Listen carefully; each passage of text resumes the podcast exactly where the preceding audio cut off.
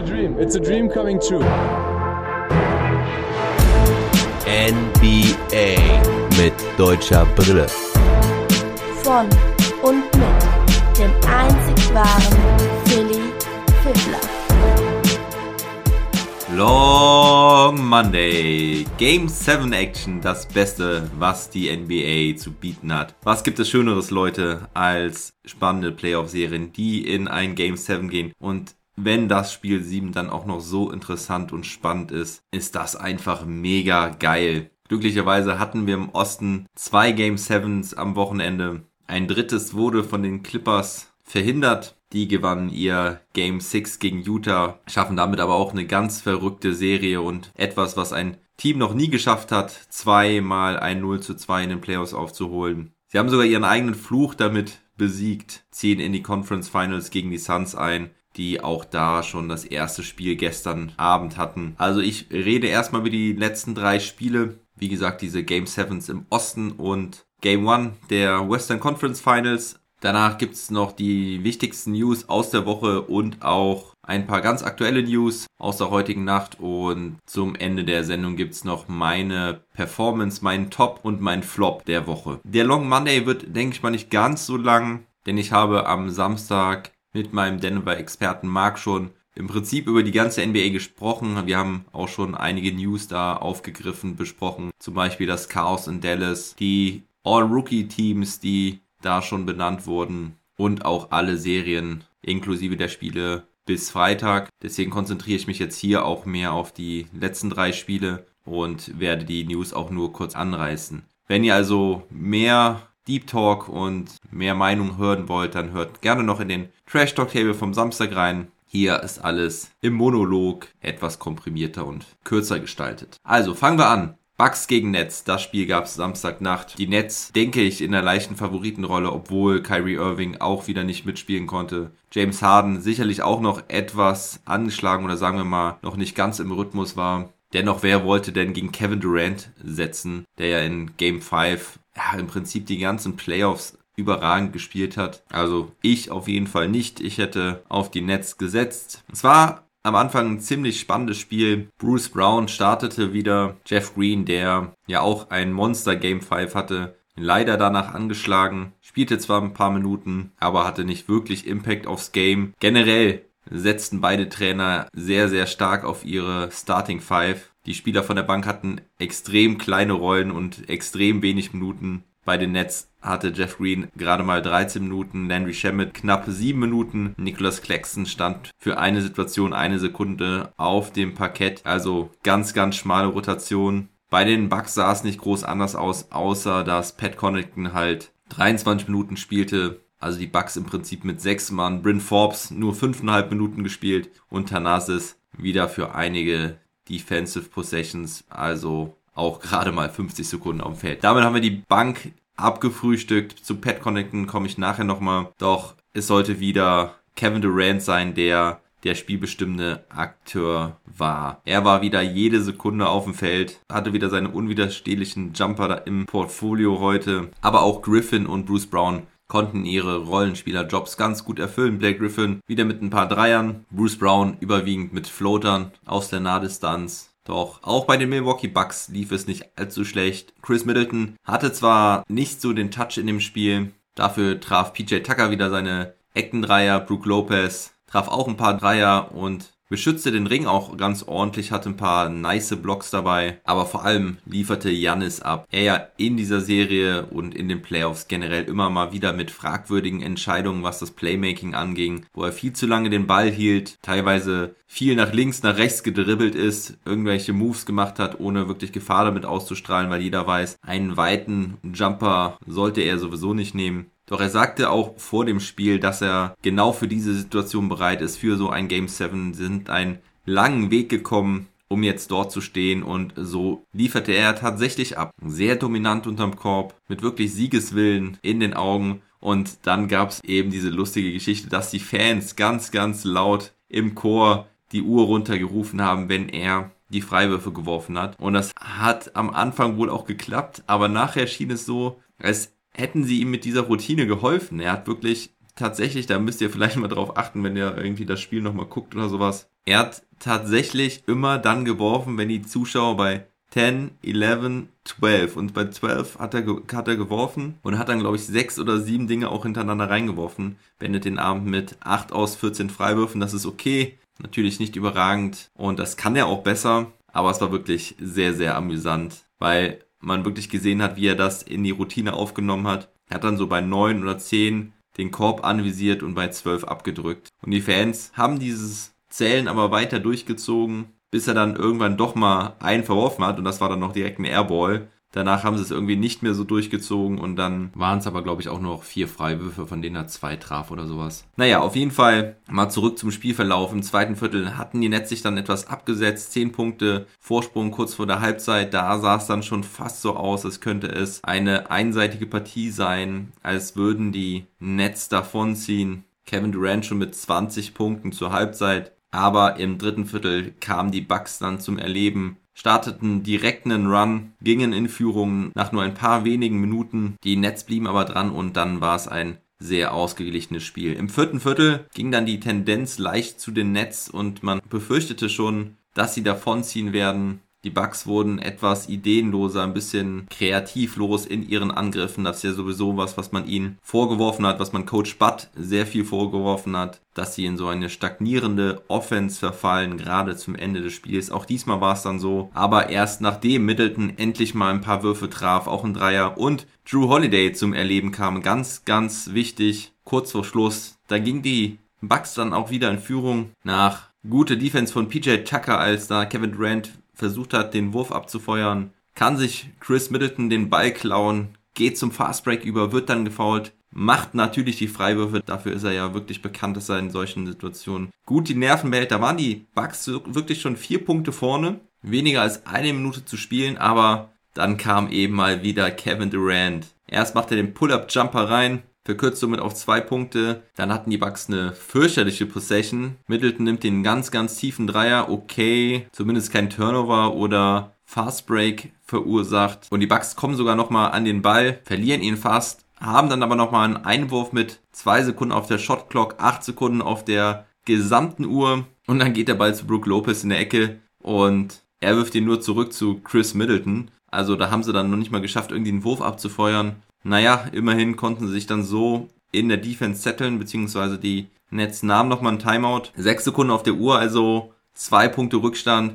Der Ball geht zu Durant. Das sieht dann schon ganz schwer aus, was er machen muss. Nimmt den Turnaround-Jumper von der Dreierlinie. Ganz, ganz schweres Ding und er macht ihn rein.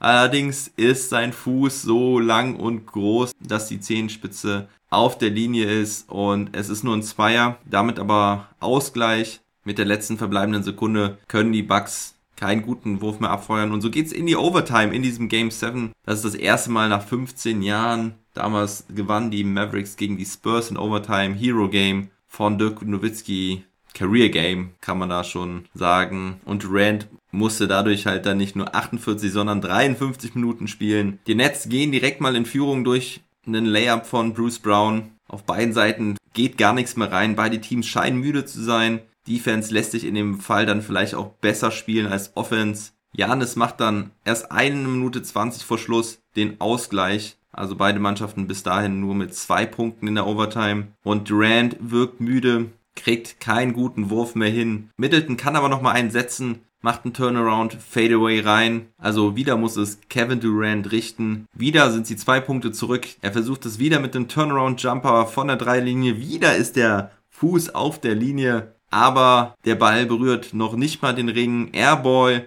da scheint ihm wirklich die Kraft ein bisschen ausgegangen zu sein. Drew Holiday, aber auch ganz nah an ihm dran. Der Ball geht ins Aus, die Bucks haben den Ball. Es sind nur noch null Komma drei Sekunden. Es gibt zwar nochmal eine kuriose Szene, weil alle denken, das Spiel wäre rum, aber die Bucks müssen nochmal an die Freiwurflinie. Brook Lopez macht aber beide rein. Und so gewinnen die Bucks dann hundertfünfzehn zu hundertelf. Wer hätte das noch gedacht, vor allen Dingen nach dem zwei null Rückstand. Die Bucks sind wieder da. Sie leben wieder. Giannis geht in die Eastern Conference Finals. Und es ist natürlich schade, dass die Nets ohne Irving und nur mit einem halbstarken James Harden spielen konnten. Da muss man sich natürlich fragen, ob die Bucks sonst überhaupt eine Chance gehabt hätten. Aber so ist es nun mal. Auch die Bucks mussten ja zumindest auf Dante DiVincenzo verzichten. Was man, denke ich, schon gemerkt hat, dass er ihm dort gefehlt hat. DiVincenzo bislang mit einer echt guten Saison und war am defensiven und am offensiven Ende immer eine Bereicherung für das Team. Ja, dieser Fuß von Durant ist dann natürlich auch ganz schön viral gegangen, denn wäre das natürlich ein Dreier gewesen vor Ende der regulären Spielzeit, dann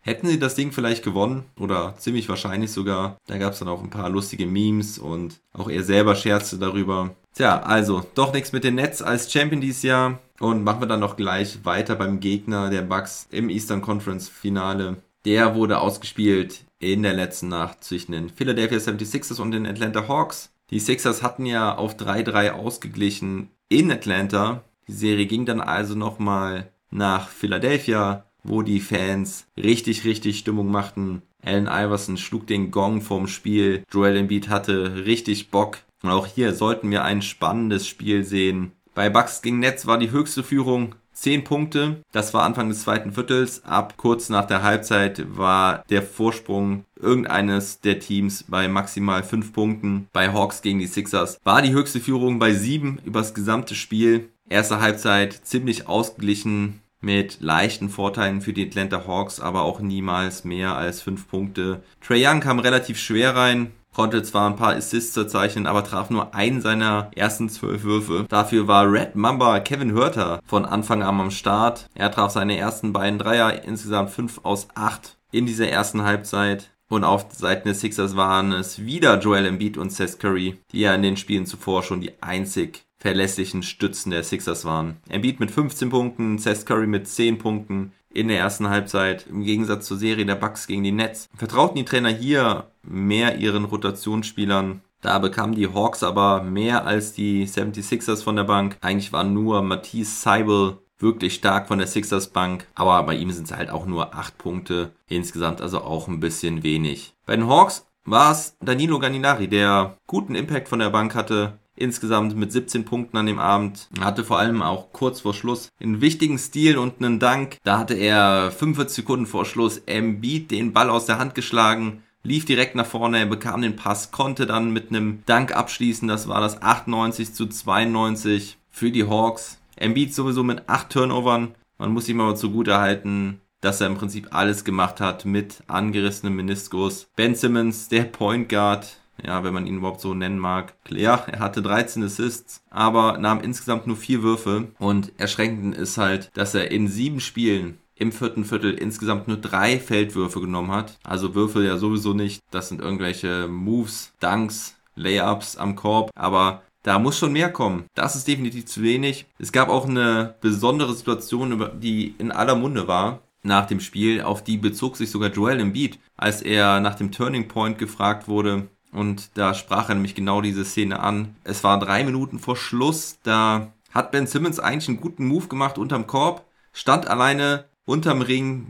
Muss das Ding nur reinlegen oder danken. Es kommen aber zwei Verteidiger an. Dennoch hätte er genügend Zeit gehabt, das Ding zu verwandeln. Aber es sieht so aus, als hätte er wirklich Angst, zum Korb zu gehen. Hat Angst, gefoult zu werden, um an die Freiwurflinie zu gehen. Deswegen passt er den Ball weiter zu Matisse Thybulle, der das Ding nicht abschließen kann, gefoult wird, ein Freiwurf nur macht von den zwei, also eigentlich hätten das zwei sichere Punkte sein müssen. Und der Pass von Simmons kam halt viel zu früh. Er kann ja den Ball dann nochmal rüberspielen, wenn die Verteidigung komplett auf ihn drauf geht, aber er muss halt erst den Move zum Korb machen. Naja, eigentlich muss er das Ding selber reindanken, da gibt es eigentlich keine zwei Meinungen. Aber das zeigt, was für mentale Probleme er damit hat. Er hat wirklich Angst vor diesen Freiwürfen und das kann es halt nicht sein. Das eine Ding ist ja, dass er schon keine Würfe nimmt, dass er nicht wirft aus dem Feld. Aber wenn du solchen Schiss hast, zum Korb zu gehen, vor allen Dingen in diesen vierten Vierteln, dann bist du einfach nicht brauchbar. Und das nährt natürlich jetzt die ganzen Gerüchte, ob Simmons nächste Saison noch bei den Sixers spielen wird. Eigentlich ist es nicht mehr tragbar. Ich weiß auch nicht, warum die Sixers das mit ihm nicht hinbekommen. Markelle Fultz ist ja auch schon ein böses Beispiel,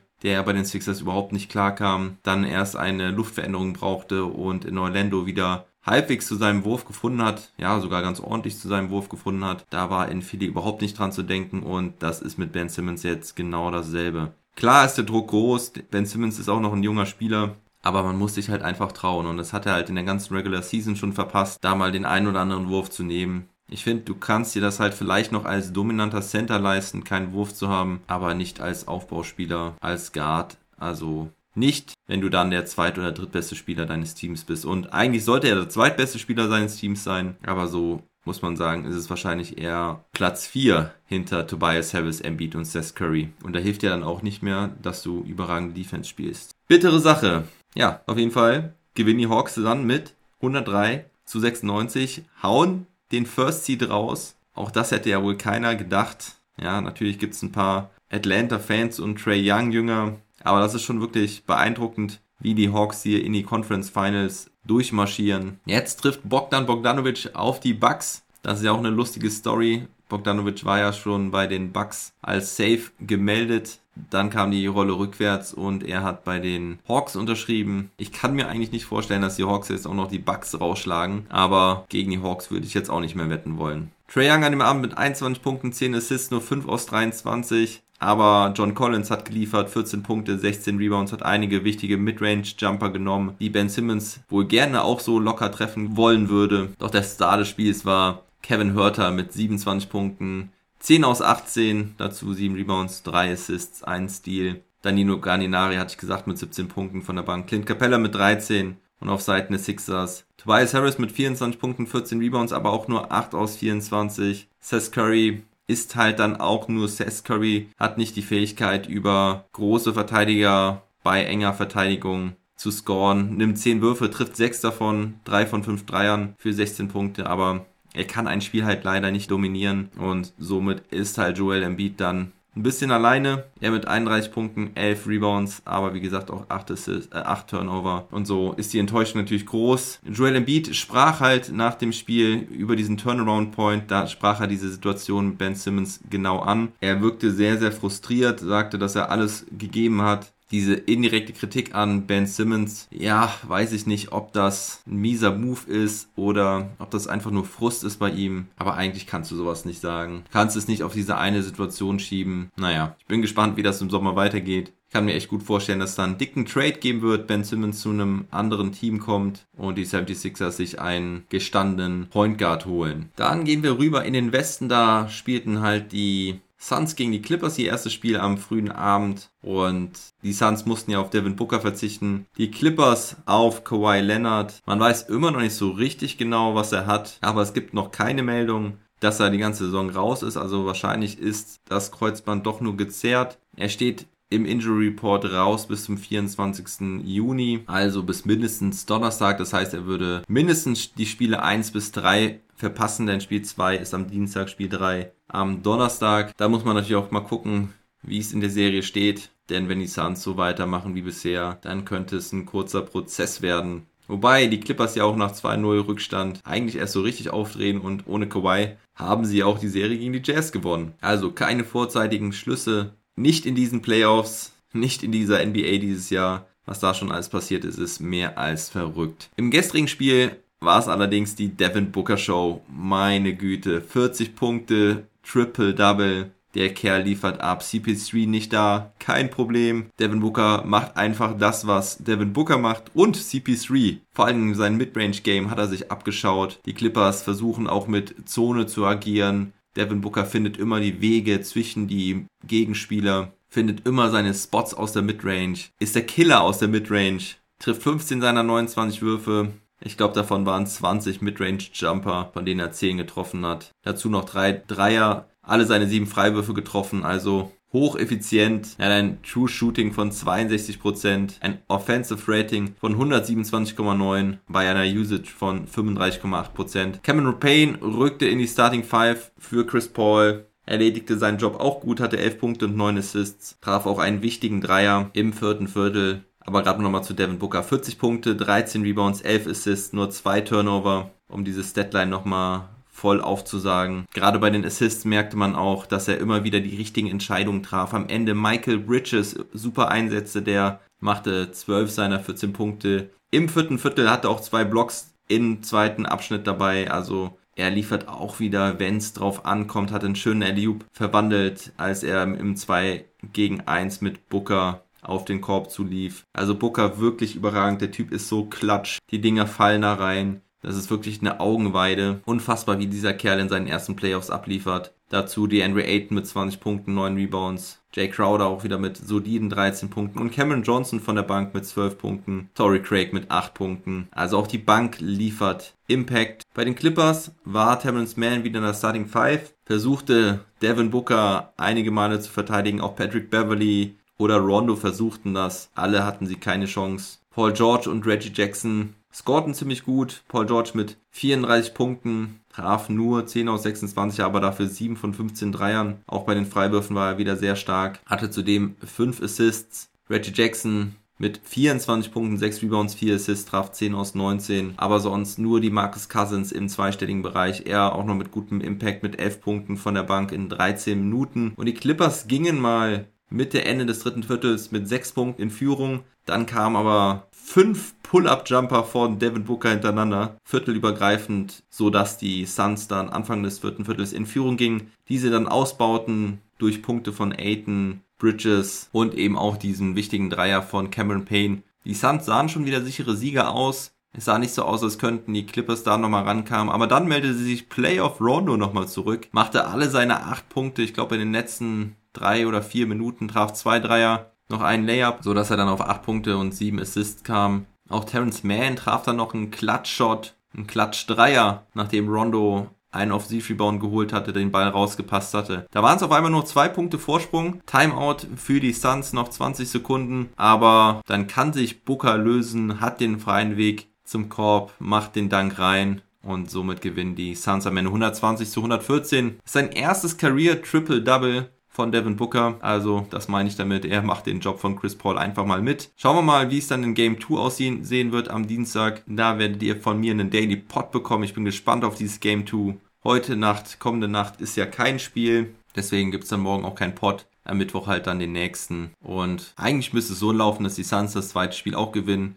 und die Clippers dann das dritte. Dann haben wir eine spannende Serie. Denn wäre ja crazy, wenn die Clippers nochmal einen null zwei Rückstand aufholen würden. Und so richtig, wie Marcus Morris gesagt hat, we want it that way. Ja, und damit kommen wir dann zu den News. Wie vorhin schon gesagt, versuche ich es relativ kurz zu halten. Die All-Rookie-Teams wurden gewählt. LaMelo Ball, Anthony Edwards, Tyrese Haliburton, Jashon Tate und Saddiq Bey sind im First Team. Im Second Team sind Desmond Bane, Isaac Okoro, Emmanuel Quickley, Isaiah Stewart und Patrick Williams. Rookie of the Year ist LaMelo Ball geworden, ziemlich eindeutig. Meiner Meinung nach auch zu Recht, weil er die Liga wirklich mit seinem Spielstil geprägt hat. Dann gab es noch ein paar Trainerentlassungen. Scott Brooks bei den Washington Wizards wird nächstes Jahr nicht mehr Trainer der Wizards sein. Und auch Stan Van Gundy bei den New Orleans Pelicans ist entlassen worden. Da gibt es jetzt auch Meldungen, dass Zion Williamson ziemlich unzufrieden ist in New Orleans. Das nach seiner ersten richtigen Saison. Auch ganz schön bitter, was da passiert. Ich bin auch gespannt, was mit Lonzo Ball in diesem Sommer passieren wird. Ob er in New Orleans bleibt. Und ja, nochmal zurück zu den Wizards. Auch da ist es spannend, wie das Ganze mit Beal,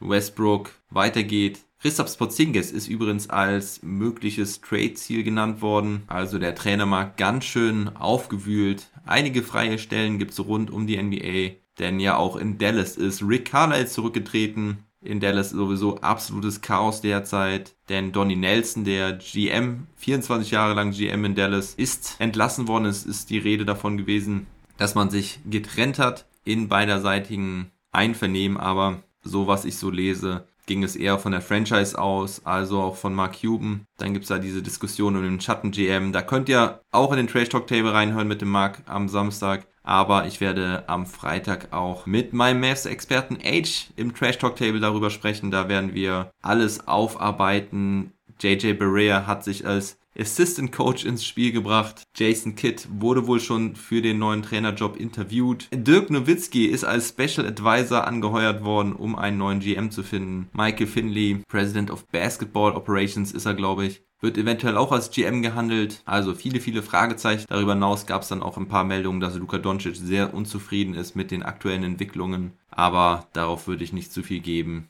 Der liefert im Moment beim slowenischen Nationalteam ab. Hatte zwar nur zehn Punkte in seinem ersten Spiel, aber siebzehn Assists, was für Eurobasketball extrem viel ist. So, und dann hatten wir auch schon unseren ersten Trade. Total überraschend, noch während den Playoffs. Ich wusste gar nicht, dass das überhaupt geht. Habe ich noch nie so bewusst miterlebt. Aber es soll wohl schon seit einigen Jahren erlaubt sein, dass Teams, die aus den Playoffs ausgeschieden sind, beziehungsweise gar nicht erst in die Playoffs gekommen sind, schon direkt miteinander traden können. Und so schickte Brad Stevens, ehemaliger Coach der Boston Celtics, gerade erst aufgestiegen ins Front Office, schickt direkt mal Kemba Walker weg. Und da gab es auch viele Gerüchte darüber, dass die Beziehung zwischen den beiden nicht gut gewesen sei. Ich habe was gelesen, dass Gordon Hayward Brad Stevens auch damals nach dem Abgang geraten hat, härter zu seinen Starspielern zu sein. Und das soll er aber wohl überwiegend gegen Kemba Walker gewesen sein, soll ihn wohl einige Male bloßgestellt haben, was Defense angeht. Und da gibt es auch Berichte darüber, dass Blake Griffin vor seinem Wechsel zu den Nets, beziehungsweise vor seinem Buyout, bei einem Celtics-Spieler nachgefragt hätte,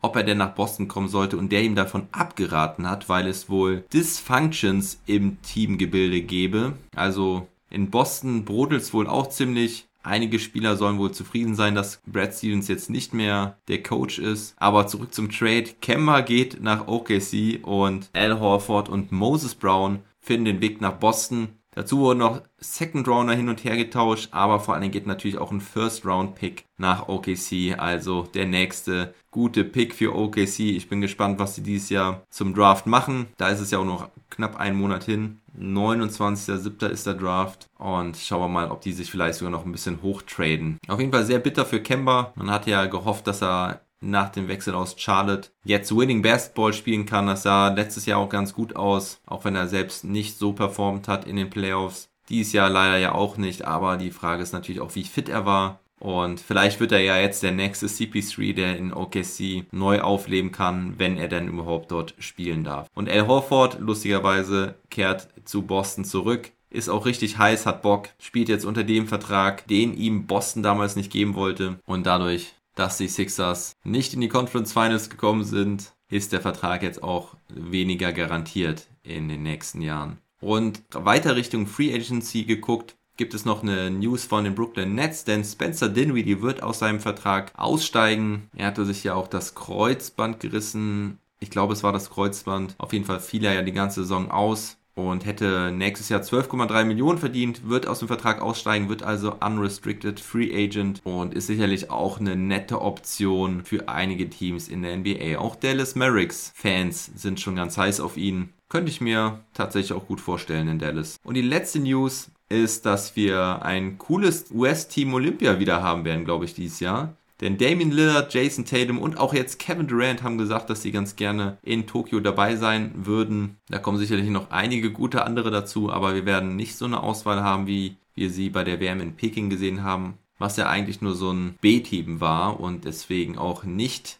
wirklich abliefern konnte. Vor allem Durant ist natürlich eine tolle Überraschung. Ich weiß aber nicht, ob er sich nicht vielleicht lieber etwas ausruhen sollte. Aber ich glaube, nach dieser Niederlage ist er jetzt irgendwie heiß, einen Titel zu holen dieses Jahr. So, und zu guter Letzt kommen wir dann zu, dem, zu meinem Top und zum Flop der Woche. Also beim Top der Woche ist es echt schwer, weil die Bucks, die Hawks und die Clippers, die könnten alle zu meiner Top-Performance der Woche gehören. Aber ich entscheide mich einfach für alle und sage, dass die Comebacks diese Woche einfach überragend waren. Die Comeback-Mentality von diesen Teams, die Clippers und die Bucks nach zwei null, die Serie noch gewonnen und auch die Hawks nach zwei zu eins Rückstand. Da hat man auch schon gedacht, die Sixers machen das Ding klar. Also die Comebacks und damit die Spannung und die Verrücktheit der N B A ist für mich das Top der Woche. Und der Flop der Woche könnte Ben Simmons sein, aber ich will mal auf den Jungen nicht so einbrechen. Was mich viel mehr stört, sind die ganzen Verletzungen in der N B A. LeBron James hat es ja auch schon nochmal angemerkt, ja, aber was sollte die N B A denn auch machen nach dieser Corona-Scheiß-Situation? Aber es ist halt trotzdem einfach ärgerlich. Donovan Mitchell, Mike Conley, Kawhi Leonard, Joel Embiid, Kyrie Irving, James Harden, Dante DiVincenzo,